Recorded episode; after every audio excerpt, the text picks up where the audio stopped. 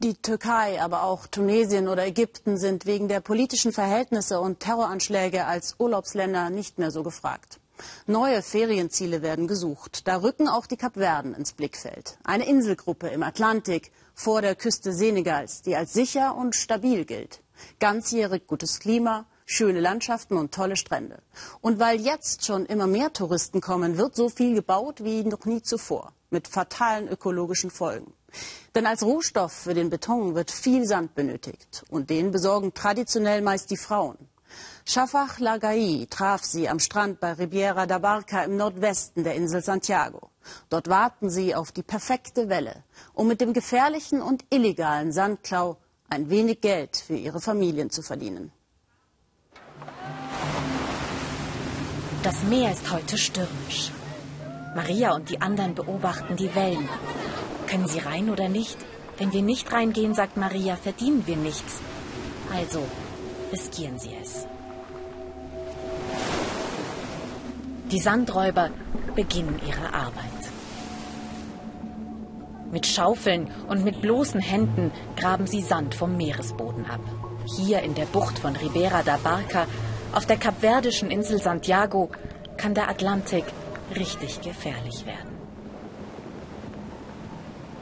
Dann beten sie, dass das Meer sie nicht verschluckt, sagt Maria, und beeilen sich. Jeder Eimer mit dem nassen Sand wiegt etwa 50 Kilo. Eine unglaubliche Belastung für ihre Körper. Maria hat nie etwas anderes gemacht, so wie ihre Mutter. Doch die musste damals wenigstens nicht ins Wasser. Früher war das hier ein Sandstrand. Den Felsen da hinten, den hast du nicht gesehen, weil alles komplett mit Sand bedeckt war. Wir haben alles abgebaut, bis die Steine, die darunter lagen, zum Vorschein kamen. Eimer für Eimer tragen sie ihre Insel ab und verkaufen den Sand. Als Rohstoff zum Bauen ist Sand unverzichtbar und wird gebraucht, um Beton herzustellen. Auf den Kapverden entstehen mit dem Sand der Strände immer mehr große Luxushotels und schöne neue Wohnungen für die, die damit Geld verdienen. Die Touristen aus England, Deutschland oder Portugal bekommen davon nichts mit. Die Strände für sie bleiben unangetastet. Was sich auf den kapverdischen Inseln abspielt, passiert fast überall auf der Welt. Strände im Senegal oder in Vietnam, Malaysia oder Indonesien verschwinden. Ihr Sand steckt zum Beispiel in den künstlichen Inseln vor Dubai oder in den Hochhäusern von Boomstätten in China. Und da Wüstensand zu glatt ist, um daraus Beton herzustellen, werden die Strände geplündert. Auf den Kapverden ist der Sandklau eigentlich verboten. Doch Sand zu importieren wäre für den Inselstaat zu teuer, deshalb drücken die Behörden beide Augen zu. Und wie hier in Ribera da Barca gehen Maria und die anderen mittlerweile ins Wasser, weil am Strand kaum noch ein Sandkorn übrig ist. Marias Kinder sitzen oft mit am Strand. Die beiden beobachten jede Bewegung ihrer Mutter. Und wenn Maria von einer Welle erwischt wird, halten auch sie vor Sorge die Luft an. Marias Mutter hat damals ihr Geld mit dem Sandklau verdient, um Maria ein besseres Leben zu ermöglichen. Das hat nicht geklappt. Maria hofft, dass es ihr gelingt. Meine Kinder sollen zur Schule gehen. Sie sollen mal studieren und einen guten Job finden. Wenn sie nicht zur Schule gehen, werden sie so enden wie ich. Der Gedanke macht sie traurig, vor allem weil die Arbeit ihren Rücken und ihre Lunge ruiniert. Sechs Tage die Woche kommen sie hierher. Umgerechnet 45 Euro verdient jede von ihnen im Monat. Rund die Hälfte der 530.000 Einwohner der Kapverden leben von weniger als zwei Dollar am Tag. Die Arbeitslosigkeit ist hoch auf den Inseln. Wir wissen, dass wir gegen die Natur arbeiten, sagt Maria, gegen die Insel, die wir so lieben. Aber sie wüssten nicht, was sie sonst machen sollen. Maria und ihre Familie leben in einem Rohbau.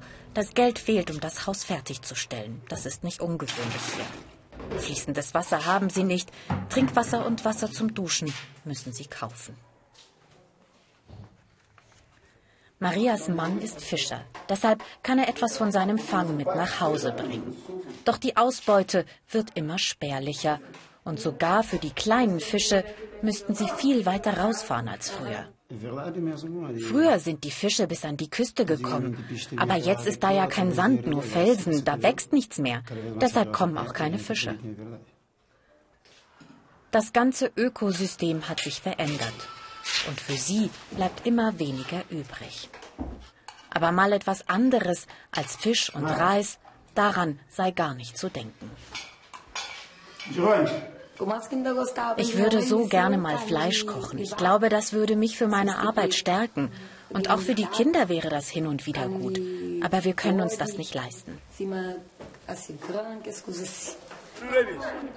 Francisco und Maria sind in Ribera da Barca geboren und aufgewachsen. 4000 Einwohner hat der Fischerort. Kaum jemand hat eine feste Arbeit. Die Männer fischen, die Frauen holen den Sand. Die Konsequenzen sind überall zu sehen.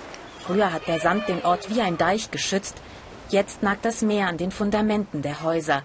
Ein Stück der Mauer ist bereits eingebrochen und die ersten Häuser. Das war hier überall ein Sandstrand. Und da hinten, das, was so aussieht wie ein Stück Felsen, das war mal ein Haus. Das ist vom Meer zerstört worden. Wir wissen, dass das die Folgen des Sandabbaus sind. Sie wissen es und sie sind auch nicht stolz darauf. Doch die Schule für ihre Kinder kostet Geld. Zehn Euro geben sie für die beiden im Monat aus. Für die kleine Familie ist das viel. Ich mache mir Sorgen. Jeden Tag bete ich zu Gott und hoffe, dass meine Tochter es einmal besser hat als ich. Ich liege oft wach und denke, wird sie so enden wie ich? Das macht mich sehr traurig. Und es macht sie auch traurig, sagt Maria, dass es vielleicht bald keinen Sand mehr auf ihrer Insel geben wird. Doch dann ist wieder Ebbe und sie gehen wieder ins Meer, holen den Sand, damit sie überleben.